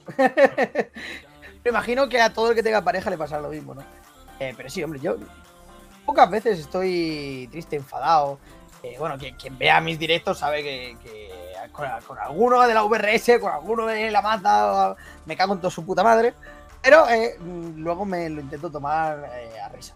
Y yo creo que es así con todo, tío. Yo siempre, eh, siempre ha sido así. Yo acuerdo cuando estaba en el instituto, era, era, era el típico que se sentaba a- atrás, eh, hacer el tonto. Pues ese era yo. En la universidad llegaba y dije, coño, digo, es que aquí, digo, aquí ahora ya no puedo hacer el tonto. Aquí ya tengo que parecer. Ya, no se, puede, no, no se puede, no se puede hacer el, el tonto dentro de clase, chavales. Fuera de clase sí se puede seguir haciendo. Así que, pues lo mismo. Y, y- soy ingeniero y en el trabajo hago el tonto y en los streams hago el tonto y, y soy tonto. Es que, es que no, no hay otra palabra para definirme, yo creo. Bueno, tonto, tonto eh, es una palabra un Tonto poco a ver, en el buen, en- en el buen sentido de la palabra. Exactamente, en el buen sí, sentido sí, de la sí. palabra, ¿no? Eh, porque Sí, es sí. que tonto es una palabra fea, según lo mires, ¿no? Eh, a mí me pareces un cachondo, sin más. Me pareces un tío con muy buen sentido del humor, con, con muy buen rollo y al final es, es como yo te definiría, ¿no? Em, vale, ahora vamos con la segunda parte del Descubriendo Gentes, que es el momento en el que tú supiste de mí. La primera vez que tú sabes quién es Javi Quilón o que tienes constancia de quién es ese chico y yo de ti, ¿vale? Y para mí, te va a sorprender, pero yo para mí, Joloco, yo le descubro por Miguel Custom. Eh, Miguel Custom, que sabéis que, fue el diseñador de ISF, eh, que esto que este campeonato que hizo eh, y que yo creo que un poco todo el mundo de- del mundo de Sim Racing le conocimos a través de, ese campeonato. Yo contacté a, Miguel eh, para, para que me hiciese pues todo el, el overlay que veis aquí en el rincón de Quilón. Y en todos esos procesos en los que acordábamos cómo iba a ser, apareció también el diseño de, de Joloco. eh, porque también tienes ahí un bueno, tenéis un patrocinio, de hecho, ¿no? Tanto tú como, Sí. como Miguel juntos. Y yo conocí a Joloco a, a través de, de Miguel. Luego yo ahí me di cuenta de que de que estaba en, en e-racing y demás, pero yo no tenía constancia de, de ti como, como piloto ni como streamer hasta que no hace eh, es- esa, colabora- esa colaboración con Miguel. Ya, pues ya lo siento por ti, ¿eh? que, que voy a tener que conocer. No, eh, eh, yo con Miguel eh, empecé a contactar. eh, conocí a Xavi, ¿vale? A Chayers. eh, empecé a contactar con él a través de, de cuando a él le hicieron el diseño del canal, ¿vale? Y yo a partir de ahí empecé a hablar con Miguel y demás. Y es cierto que ahora tenemos ¿no? una colaboración. Vamos eh, los dos juntos, digamos, en el pack del Team Maquinaria. Y yo, por ejemplo, sí que sabía, ¿no? De, de- de- lo que, era el diseño del rincón de Quilón. Eh, no, no sabía exactamente cómo era, pero sí que sabía que había ahí movida. Eh, pero yo a ti te conocía de, antes, yo a ti te conocía de, la LVE. Eh, no, no recuerdo la división, supongo que sería tercera, porque si estamos en segunda, pues sería tercera. Eh, o segunda, no sé. Lo mismo era carrera de algún otro equipo, no lo sé. Pero, pero te conozco de ahí. Y a partir de ahí, pues te, seguí, creo que. No sé si te seguí. No sé si te seguía ya en Twitter o te seguía a partir de lo de, lo de Sin Races Siberia. Pero vamos, que conocerte te conocía, ¿sabes? Sabía quién eras. Y luego, después de eso, eh, eh, cómo nos conocimos Joloco y yo fue algo también eh, bastante curioso, ¿no? Porque yo sabía ya de Joloco, de hecho nos seguíamos en Twitter, lo típico que pues veía sus reacciones en, en, en Twitch y demás, pero pues lo típico, ¿no? Él veía, yo veía sus tweets, él veía los míos, pero no teníamos una relación de hablar de continuo, ¿no? O, o de hablar incluso ni siquiera de vez en cuando, no habíamos hablado nunca como tal.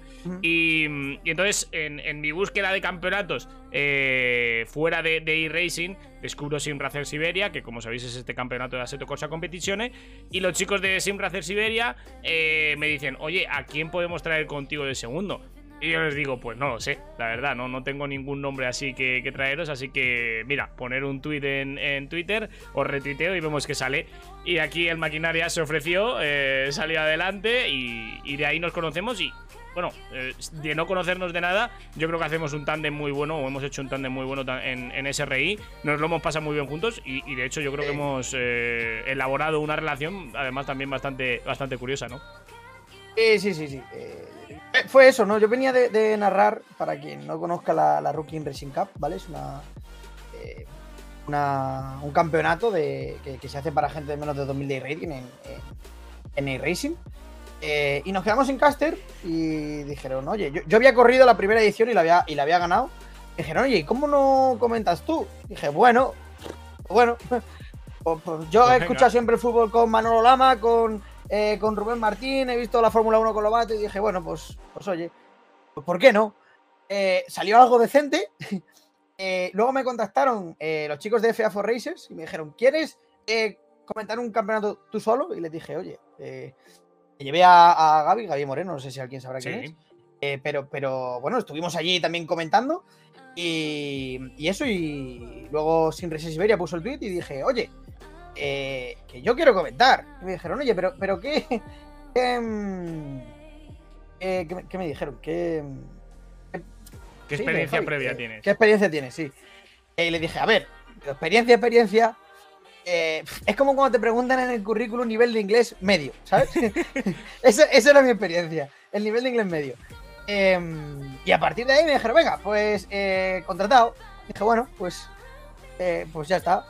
Mm, Dije, Javi, soy todo tuyo. Y yo creo que, que, nos lo pasamos súper bien en el campeonato de Sin Siberia. Eh, y también yo creo que, que esa diversión viene precedida quizás de, del buen rollo que tenemos, ¿no? De, cachondeo que, tenemos. Porque antes de la retransmisión estamos hablando, después de la retransmisión estamos hablando, en la misma retransmisión eh, contamos cosas. Y, yo creo que, ahí queda, queda reflejado lo bien que nos llevamos. Y de ahí, la verdad que, que muy contento de haber conocido personalmente a Javi Quilón. Sí, yo igual, yo igual. Yo igual porque yo soy una persona que dentro de que me gusta hacer todo con seriedad y todo bien hecho y todo cuadriculado, pues luego también me gusta mucho el cachondeo, ¿no? Y, tener a Joloco de elemento dentro de la, de la cabina de retransmisión y, en todas las cosas que, hemos podido hacer con los chicos de SRI era como ese poquito de- de locura que hace falta a veces en las retransmisiones, tenerlo con, eh, con Joloco, que otra de las cosas, ¿no? Muchas veces yo me llevo eh, la fama de, de aquí, el que grita, el que se vuelve loco en las retransmisiones y tal, pero tenéis que ver a este señor. Es que este señor a lo mejor en las retransmisiones no se aprecia, pero a mí hay a veces que me pega unos sustos cuando estamos retransmitiendo, que imagino que yo seré igual con el resto, ¿no? Pero, pero yo que no lo había vivido en mis carnes, cuando se pone a veces a gritar, Sí. telita el amigo. Sí, porque, eh, para quien no lo sepa, eh, la primera retransmisión, iba a decir, nos regañaron. Tampoco es regañarnos, ¿no? Eh, me dijeron, oye, eh, no os habéis dado cuenta, pero os solapáis. Sí. Es que, ¿sabéis qué pasa? Que, Javi y yo tenemos la misma forma de vivir las carreras. Y es al 100%. Entonces, yo sé que Javi está viendo, por poner un ejemplo, la cabeza de carrera. Yo estoy viendo una pelea en el top 15 con dos coches. Eh, yo, si pasa algo, no me puedo quedar callado porque pego un peo. Entonces, irremediablemente tengo que pegar un berrillo y decir, hostia, Javi, la que se están pegando. Eh, y, y Javi entiendo que se cagará en mi estampa cuando No, le no, pegue no. el susto. No, no, Pero, eso no, pero, eh, pero sí que alguna vez me ha asustado y es como, ostras. Ostras, que, que- que- que- que me Sí, caigo de, de- de- de culo para atrás, ¿no? Con, con el sustaco que me ha metido aquí el, el amigo. Pero, sí, no, no. Su- Suerte, suerte que en las retransmisiones soléis escuchar más salto a Javi que a mí. Porque si no, si no, alguno le pegaba un berrinche en el chat. Lo No, yo, yo- yo sí que es verdad que os, os lo aseguro. Muchas veces a lo mejor estoy yo ahí narrando tal, yo estoy metiendo lo mío y Joloco a lo mejor ve algo en otro punto del circuito y pega el grito. Y sí que alguna vez me ha dado un paro cardíaco porque dices, ostras, ¿de, de dónde sale esta voz? ¿Quién es? Totalmente. Bueno, vamos a pasar directamente eh, un- a un par de preguntas que te quiero hacer rápidamente antes de hablar de Fórmula 1, que ya vamos a ir a ello. Eh, lo primero, Team Maquinarias, ¿por qué? Mira, eh, el, Maquinarias viene eh, de. ¿Sabéis? Yo estuve en la universidad, eh, tengo, tengo un título. ¡Vamos! Fijaos. Eh, viene de, de un compañero mío de piso eh, que, que es de, de Badajoz, de, la- de Villanueva de la Serena. Y decía siempre: ¡Maquinaria! ¿Qué pasa, maquinaria? Y, y a raíz de ahí se me quedó el maquinaria, el maquinaria. Y un día, al principio de mis existencias en, en Twitch, eh, no sé quién me, dio es- me daría el follow a alguien. Dije, hombre, bienvenido a Maquinaria. Y resultó gracioso en el chat. Y a partir de ahí, eh, pues todo Maquinaria. Y el Team Maquinaria para adelante. Y a partir de ahí se quedó el maquinaria. Eh, ¿Cuándo empieza el, el- el tema de Holoco con el mundo del sim racing? Eh, ¿Empieza un poco con lo Pues- que estás estudiando? ¿Tiene que ver? Sí, a ver, a ver, yo mm, estaba yo en, en- no sé, no sé en cuarto de carrera estaba, no sé en qué año, en segundo estaría, tercero.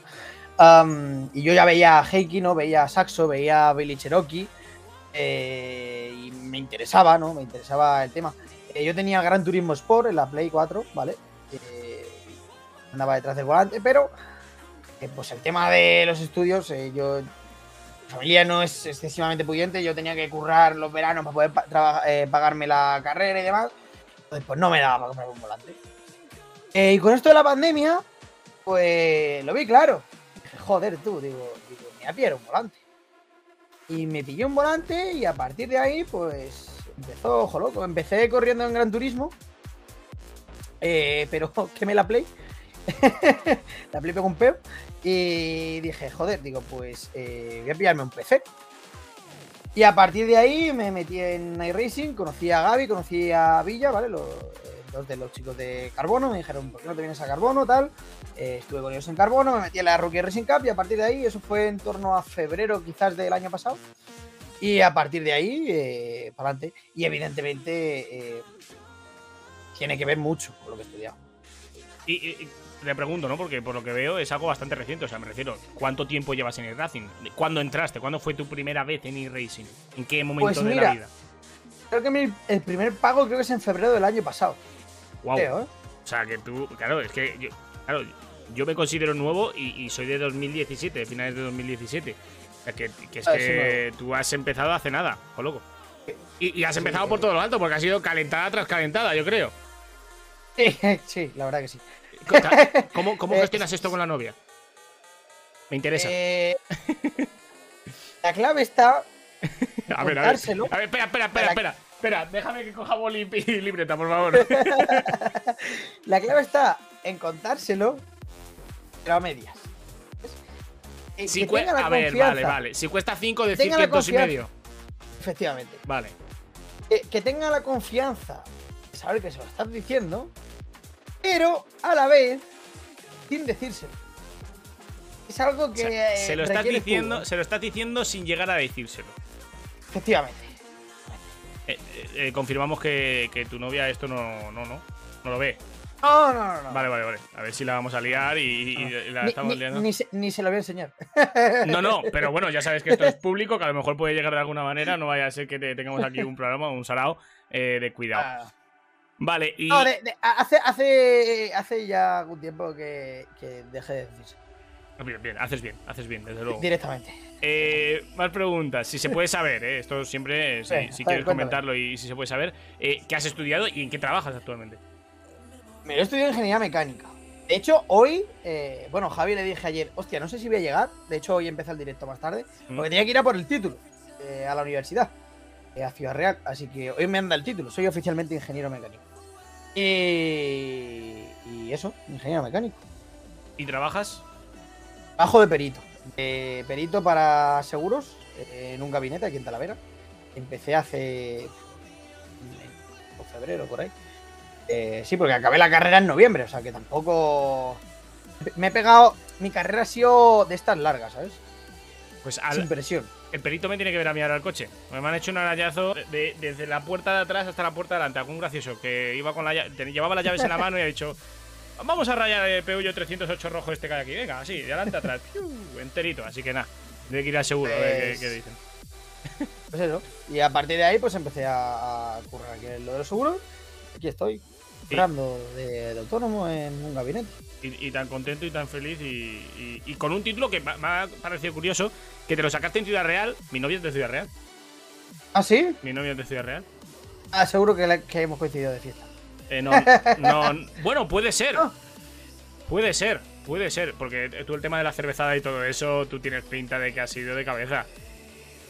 Hombre, a ver si te piensas que este naranja. Ya sabía yo, ya sabía yo, ya sabía yo que, que- que- que a la cervezada todavía ha sido segurísimo.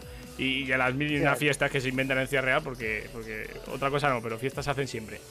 Bueno, pues eso en Por, cuanto. por eso, por eso he tardado tanto en sacarme la Por carrera. eso te ¿sabes? tanto sacarme la carrera, claro, claro, claro.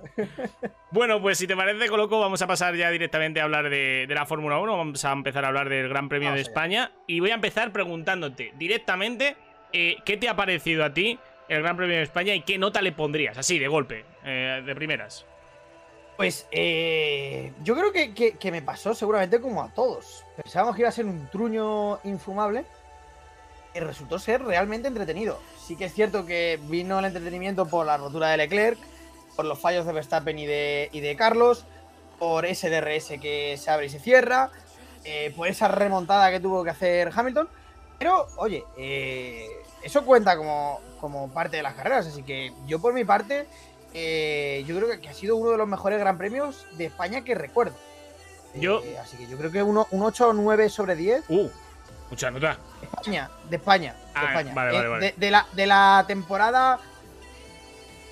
La temporada. A ver, los había mejores, eh. Sí, sí. Y peores. Temporada igual un 7, un 7, un 7. Está la media. nosotros, tanto Jorge Soler como yo ayer en, el- en la otra carrera le pusimos un 6 y medio. de. Gracias, por cierto, a Tito que acaba de llegar por el chat y ha saludado y acaba de hacer un, dejarnos una sub. Así que mil gracias a Tito por, por la suscripción. Eh, y y lo, lo dicho, que acaba de llegar al chat y nos saluda. Así que muy buenas, Tito. ¿Qué tal? Em, a todos los que estéis por el chat, os animo también, evidentemente, a poner vuestra nota de- del Gran Premio y decir qué os pareció y si Joloco está muy loco o no. Em, un 7 está bien, yo le puse un 6,5, 7. eh, estoy de acuerdo contigo, ¿no? Y, en lo que comentas, que todos nos esperábamos quizás una carrera un poco más eh, truño, porque narices es nuestro gran premio. Sí, muy bonito, Mormeló, ole ole, eh, pero. Pero que sabemos que aquí las carreras son lo que son y, históricamente hemos visto carreras pues, que no han sido realmente buenas, ¿no? Pero el cúmulo de circunstancias, de cosas que pasaron durante la carrera, nos ha dejado una carrera realmente espectacular. Que por cierto, vamos a empezar aquí a mostrar cositas. Eh, no sé dónde estaba el, el trompo, el magnífico trompo de Carlos Sainz y demás Verstappen. Ahí lo tenéis en pantalla calcados, ¿vale? La diferencia con el de arriba y el de abajo es que el de arriba eh, no lo consiguió controlar y tuvo que hacer ese trompo y tal, tal, tal, tal, y que quedó cuarto la carrera. Y el de abajo, pese a, salirse, aunque también se, se- lo controló un poquito mejor que Carlos, finalmente ganó la carrera. Es que es la locura de todo esto, loco, que más Verstappen después de esto gana la carrera. Sí, creo que, que- O sea, el trompo es exactamente igual. Que Carlos ya bajó de marcha. No lo sé seguro porque lo estuve intentando comparar, pero no, no, no era capaz de verlo. Pero creo que Carlos justo baja de marcha y es cuando se le termina de cruzar el coche. Verstappen justo mantuvo la marcha, eh, trompeó, pero una vez que consiguió colocar el coche, ahí ya, ya mete, mete la marcha. Eh, eso fue clave para, para la enroscada que se llevó Carlos y que Verstappen pudiese seguir adelante. Eh, y es que gana la carrera tío. Es que además la gana con la sensación de que podía haber hecho otro trompo, hubiese llegado y hubiese vuelto a ganar. No, no, lo, lo hizo realmente bien. Yo creo es que. una locura. De todas maneras, el trompo eh, y el problema que tuvieron desde, desde con el DRS, que no eran capaces de adelantar a Russell, les hizo ir a tres paradas, que luego resultó ser la estrategia correcta, pero que en ese momento yo creo que nadie lo sabía. Nos saluda Oscar por el chat que dice, buenas, Carlos se hace un 360 y Verstappen solo se salió de pista. Que por cierto, a base de todo esto hay que decir, eh, Carlos Sainz se quejó al final de la carrera de que dañaron mucho el, el- el Sí, fondo el plano fondo del plano coche y que no iba el coche tan bien. Eh, sin embargo, más Verstappen, que entiendo que algo se tuvo que dañar en esa excursión, el coche iba tan perfecto. O sea, marcaba vueltas rápidas y tenía un ritmo. Bueno, que, que ganó la carrera, narices, que es que al final que ganó la pero- carrera. Pero esto sí que lo hemos visto más veces. Hemos visto veces de. de- yo recuerdo Vettel. eh, romper el alerón, romper un- un- una pletina del fondo plano. Y dos décimas más rápido. O sea. Eh, a veces tengo la sensación de que yo podría ser ingeniero, porque hacen los coches, eh, se le rompe y dice, coño, pues ahora va bien, espérate, que hemos dado con la tecla, ¿sabes? Eh, pero, pero sí que lo hemos visto más veces, o sea que eso no me sorprende. eh, porque igual que a, a Carlos, la pieza que se le rompa que puede ser una pieza importante, ¿no? A lo mejor a, a Verstappen es una pieza que ni fu ni fa, eh, que sí que está, es la misma pieza, tiene la misma geometría, pero a lo mejor por el diseño aerodinámico del coche no le afecta. eh, o no le afecta tanto, entonces, pues, entonces eso pudo seguir. Cosas que pasan. Eh, Cosas que pasan. Pero enti- entiendo las quejas de Carlos, eh, pero sufrió un poco, ¿eh? Sí, no, no, no. Carlos, Hay que decirlo. Carlos, eso es lo que venimos diciendo eh, aquí en el canal del Rincón de Clon, eh, o en el programa del Rincón de Clon, mejor dicho. Es lo que venimos diciendo toda la temporada, que, que sí, que, que vale, que me parece muy bien, que no, no le falta razón en las cosas que nos está contando, pero que tiene que estar ahí, que tiene que luchar por carreras, que tiene que luchar por podios y estar cerca de su compañero, que yo creo que no está ni cerca de, Leclerc eh, en, este inicio de temporada al menos. Eh, vamos con más cositas, eh, Joloco. Tenemos aquí en pantalla el duelo fratricida entre Max Verstappen y Russell. Eh, esto es cuando Max no tenía el DRS. Que hay que de- decir una cosa, ¿vale? No es que no tuviese DRS, es que lo desactivaba. A la vez que lo activaba, lo volvía a desactivar. Entonces, eh, por eso no tenía DRS. Esta es la batalla que me pareció increíble. Russell se defiende a las mil maravillas de Max Verstappen. Aquí incluso sacándole un pelín de pista. Que esto ya eh, cada uno tendrá su opinión. Pero la verdad que Russell eh, con el Mercedes se, defendió muy bien. Tanto que Max Verstappen solo pudo adelantarle, Joloco, pasando por boxes. Con una estrategia totalmente distinta porque en pista no era capaz de adelantarle. Pero el tema del DRS, eh, sí que es cierto que las tres primeras veces se veía, básicamente, que él le daba una vez, se abría. Y se conoce que cuando eh, aumentaba la presión, a, a medida que avanza la velocidad, aumenta la presión, se le cerraba, eh, avanzaba la recta. Pero en las vueltas siguientes ya él solo eh, empezaba a darle al botón, como, como cuando se te queda el ordenador pillado que empieza a darle clic al ratón. Y, y se abría y se cerraba. Como- sí, y, y lo abría y lo cerraba él. Luego, segundo, em, la defensa de Russell, estratosférica. Eh, primero, se le veía cómo gestionaba la batería, que aquí ya llegaba sin, sin carga eléctrica. Eh, lo guardaba toda la recta. Y segundo, eh, la defensa que le hace a- aquí en esta acción. Sí, aquí lo vamos a Se, ver. se abre hacia afuera cuando yo creo que todos lo hemos perdido. Aquí lo tenemos. Y alarga la frenada muchísimo. Aguanta el exterior lo justo para que Max Verstappen no se le pueda abrir. Aquí abre los codos muchísimo, pero yo creo también sabiendo eh, que, que era o eso o perder la posición. Eh, habrá gente, como tú dices, ¿no? que, que igual le parezca demasiado, eh, pero para mí fue una defensa al límite, Pero justo. pero, pero justa. sí. Sí, a mí también me parece justa, muy al límite, pero muy justa. Eh, y esto no hace más que, que confirmar la, la pequeña mejoría que ha tenido Mercedes, que, que parece que no sé si está para luchar con Ferrari y Red Bull todavía, pero que parece que ha pegado ese pasito hacia adelante y está mucho más cerca de Red Bull y Ferrari. Y se, ha descolgado, sobre todo se ha descolgado de esa zona media, ¿no? En la que tenemos a, Alfa Romeo, tenemos por ahí a Haas, tenemos a Alpine, tenemos a. Pocos más, porque los demás ya están caos.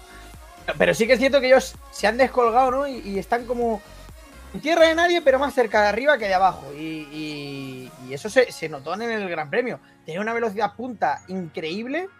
Eh, también es cierto que, que lo vimos como Russell eh, sufría en las curvas eh, respecto a, por ejemplo, al Red Bull, que era bastante más carga aerodinámica, pero es un paso muy, muy grande en la evolución del Mercedes. Dice Marquiño, la maniobra de Russell es tremenda, pero muy bien también Max dejándole espacio. Yo pensaba que se iba a ir al segundo vértice y adiós. Sí, a mí también me lo pareció. En el, en el ataque de Verstappen, yo pensé que Verstappen se iba a largo. No que se iba al segundo vértice, sino que se iba a largo. Y aún así, Russell por fuera aguantó muy bien. Y gracias a que Max eh, no se fue largo y, a- y dejó ese espacio, Ma- eh, George Russell pudo estar por ahí por, por la parte exterior. Si no, los dos hubiesen Russell- acabado fuera. Russell se tira al segundo vértice como un loco, ¿eh? Sí. Un sí, loco. O sea, sabía que era su oportunidad, que lo tenía que defender con uñas y dientes. Y vamos, el tío no dudó nada, cero. Otra de las. y fue, fue una pelea descomunal. Otra de las noticias del fin de semana fue esta.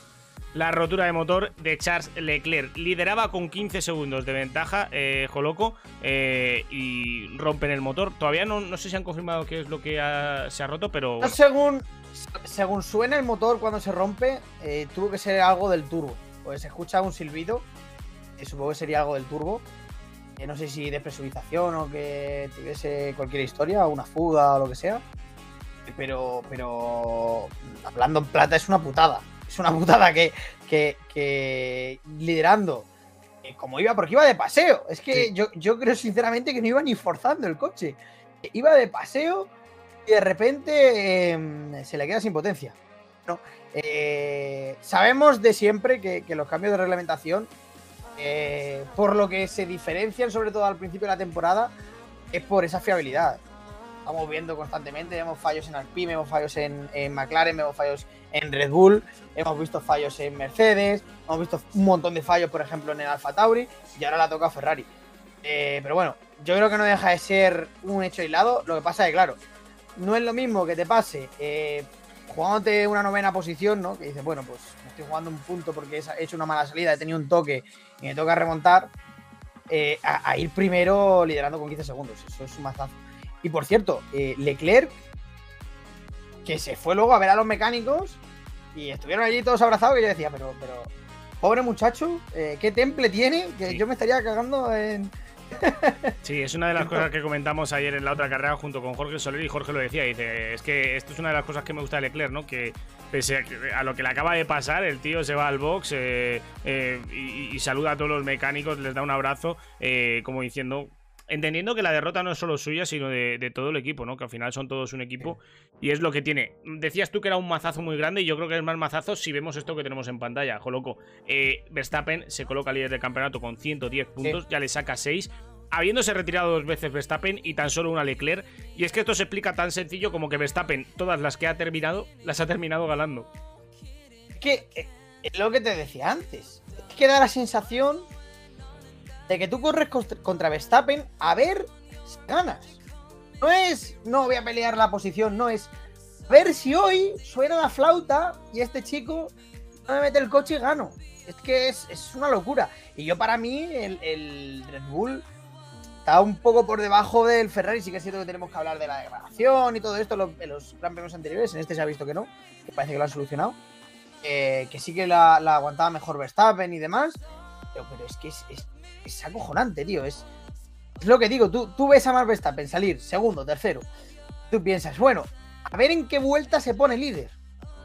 ¿Sabes? Es, es una pedazo de bestia Verstappen. Sí, no, yo creo que tenemos una suerte tremenda y no lo valoramos de. Porque yo muchas veces esto es una de las cosas que siempre digo, ¿no? Eh, que sí, que está muy bien, Fernando Alonso está muy bien, Carlos Sainz, que, sobre todo Carlos que tiene la oportunidad de estar ahí luchando tal. Pero hay que disfrutar de otras cosas, como por ejemplo Verstappen y Leclerc. No sé si somos conscientes de los dos pedazos de pilotazos que tenemos luchando por el campeonato, jóvenes. Y cuando digo jóvenes, quiere decir, loco, que no es que estén luchando ahora, que es que muy probablemente en los próximos 5, 6, 7 años estén luchando eh, tanto él, como, como ellos dos, perdón, como Russell, como Norris, eh, el propio Carlos a lo mejor pueda meterse en, en la pelea. Pero es que tenemos unos pilotos jóvenes ahora mismo en la parrilla de, la Fórmula 1 que nos hace presagiar unos años muy buenos de la Fórmula 1. De aquí en adelante. Sí. Sobre todo hay una diferencia clara, ¿no? Quizás cuando, cuando subió Hamilton, por ejemplo, en el 2007, si mal no recuerdo, ¿no? Fue cuando Sí. subió Hamilton. Eh, tú te pones a ver los pilotos, había una buena parrilla, pero no era este nivel ni mucho menos. Había un Kartikeyan, había un eh, Paul Di Resta, había un Adrián Sutil, que eran pilotos buenos y siguen siendo pilotos buenos. Eh, creo que está Stoffel Van Dorn por ahí también corriendo, Adrián Sutil está- seguía corriendo también por otro lado. Pero no es esta parrilla, es que esta No. parrilla ahora mismo. eh, ya quitamos, eh, descartamos a Hamilton, a Vettel y a, y Alonso por motivos obvios, o sea, por, porque no los consideramos jóvenes, me refiero, no porque no estén para luchar, ojo. Pero es que Eh, quitas a esos tres y te queda una parrilla. Te- y, te, y te quedan otros 10 pilotos muy buenos. Sí, Que es muy asombroso. Sí, no, no, no, es increíble, ¿no? El, el nivel de la parrilla de, de- de este año es eh, asombroso, sobre todo por las jóvenes promesas que están llegando, que a cada cual es mejor y que cuesta mucho, ¿no? Eh, si los pones a todos en el mismo coche, es que estarían diferenciados por muy, muy poquitas Muy milésimas. otro. poquito, muy poquito, muy poquito, sí. Pues bueno, lo que decía, ¿no? Eh, Verstappen que se coloca líder del campeonato, Leclerc segundo con 104, eh, Pérez tercero, Russell cuarto, quinto Sainz, sexto Hamilton. Y si nos vamos a, a la clasificación eh, por equipos, también desbanca Red Bull a, a Ferrari, se coloca Red Bull con 195, Ferrari con 169 y aquí me resultó curioso. Mercedes 120, no está para nada lejos Mercedes ni de Ferrari ni de Red No. Bull, ¿eh? No, es que, a ver, hay que tener en cuenta que eh, en Bahrein eh, los dos Red Bull estuvieron fuera. En los consiguientes puntos que sumaron Mercedes. En Imola, un Ferrari está fuera. En, Miami fue, no, ¿dó- no, ¿dónde fue que, se retiró también? En Australia, perdón. En Australia otra vez un Ferrari fuera, otro Red Bull por ahí que cayó. Eh, pues Mercedes, eh, creo que lo decía ayer eh, la retransmisión de Dazón eh, Cuquerella. no, es un, no es el mejor coche. Yo para mí, bueno, este fin de semana sí, pero igual los anteriores no era el tercer mejor coche de la parrilla. Sin embargo, se sabía aprovechar todas las oportunidades que han tenido.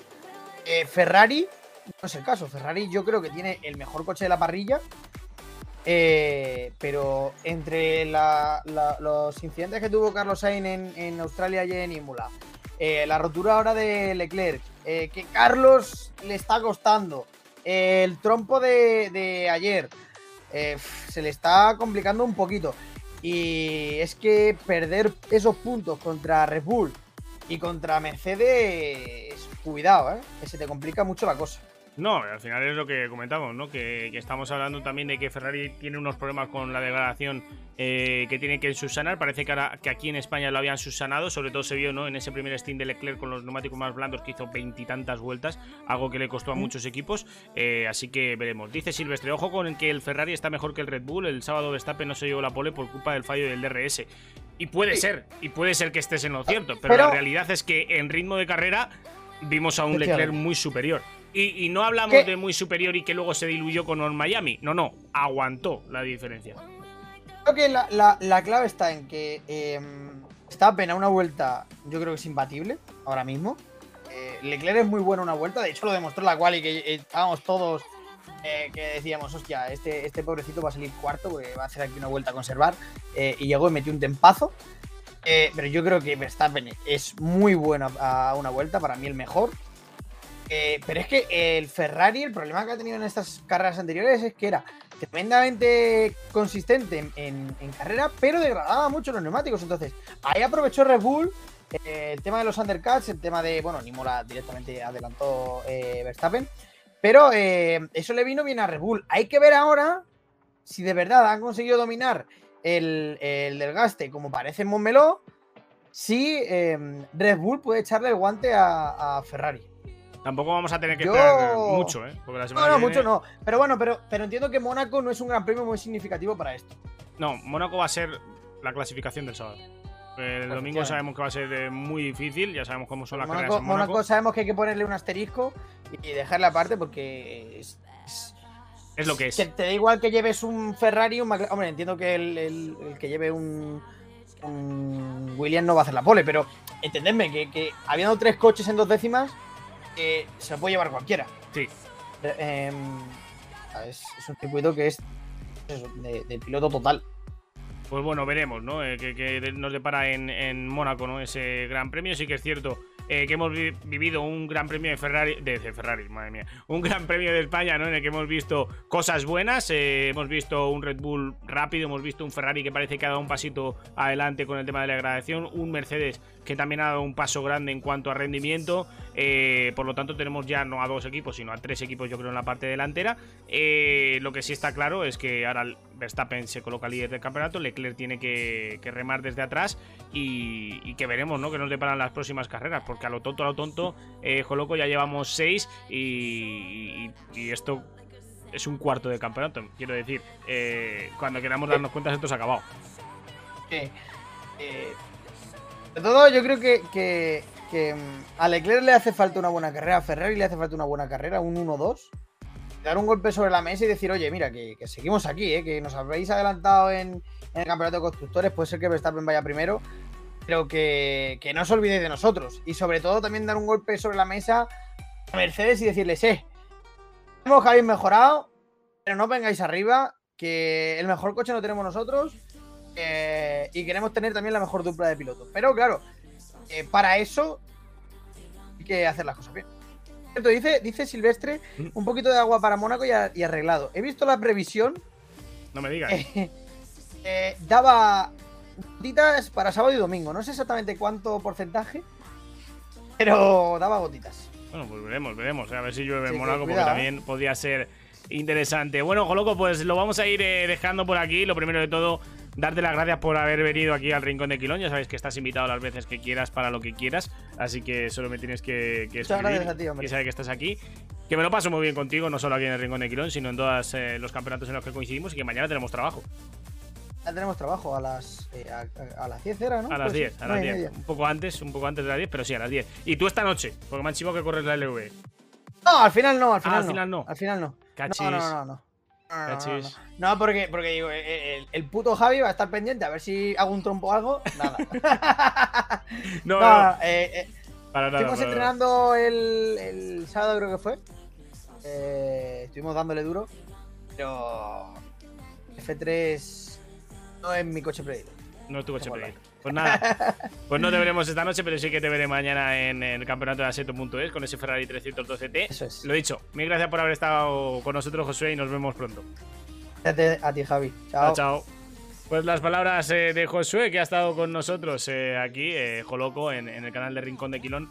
Eh, bueno, el canal de Javier y Quilón, programa de Rincón de Quilón. y, y que me lo paso muy bien con este chico. Cualquier sitio que, que coincidamos me lo paso muy bien. Tiene, tiene una hora, tiene algo especial. Y, y yo creo que nos lo transmite a todos, ¿no? A los que vais a su directo y veis sus streams, yo creo que, también lo habéis visto. Yo alguna vez, cuando tengo algo de tiempo, sí que me paso y estoy ahí un rato con él. Que por cierto, una de las últimas veces que me pasé por el canal de, de Joloco, eh, iba cuarto, luchando por una, por una victoria, una posible victoria en Ruta América, y lo gafé, tío. Lo gafé porque pisó la hierba y se estampó contra el muro y, y no ganó la carrera, que ya lo digo yo, que, que la tenía muy de cara para, para haberla podido ganar. Pero bueno.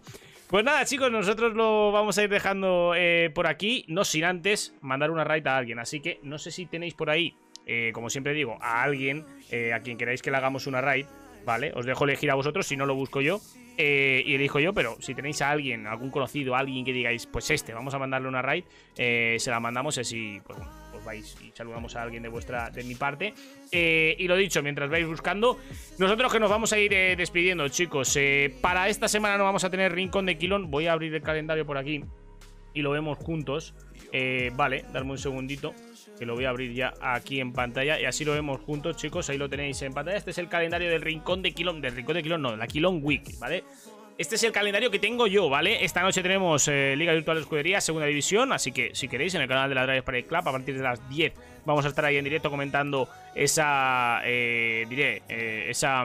eh, quinta carrera de la temporada en el circuito de Barcelona. Mañana tenemos la previa de Jerez de la Fórmula 4, donde estaré con Víctor Martín y, el señor Alejandro Monsalve comentando después esa previa de Jerez, porque el sábado y el domingo tenemos las tres carreras de- en Jerez de la Fórmula 4. El martes por la noche, es decir, mañana tenemos carrera seto.es con Joloco. El miércoles eh, la Superliga Monoplazas eh, en Drive Parade Club también. Y el jueves Monster Division, segunda carrera de los playoffs, también en, eh, en la Drive Parade Club. Así que esos son los planes que tenemos para esta semana. Como veo que no me decís nada en cuanto a quién le hacemos la raid, pues voy a buscar yo a alguien y le mandamos raidito. Mira, está Stradi en directo. ¿Está Pibitron? Está Pibitron. Vale, pues se lo mandamos a Pibi, chicos. Se lo vamos a mandar a Pibi que está en directo y le saludáis de mi parte, ¿vale? Le decís, eh, ¿qué tal, Pibi tal? Luego ya si queréis os vais. Pero, lo- pero saludarle por lo menos. ya sabéis, le saludáis de mis partes, le decís tal cual. Dice Javi que hola de sus partes, ¿vale? Se lo decís así. Chicos, os dejo con Pibi, ha sido un placer. Mil gracias a todos los que habéis estado en directo, mil gracias a todos los que lo habéis visto a través, o lo habéis oído, mejor dicho, a través de Spotify. Lo tendréis en YouTube, eh, pequeños extractos a lo largo de, de esta semana. Y lo dicho, ha sido un placer. Nos vemos muy pronto. Chao, chao. I'm saying every single time.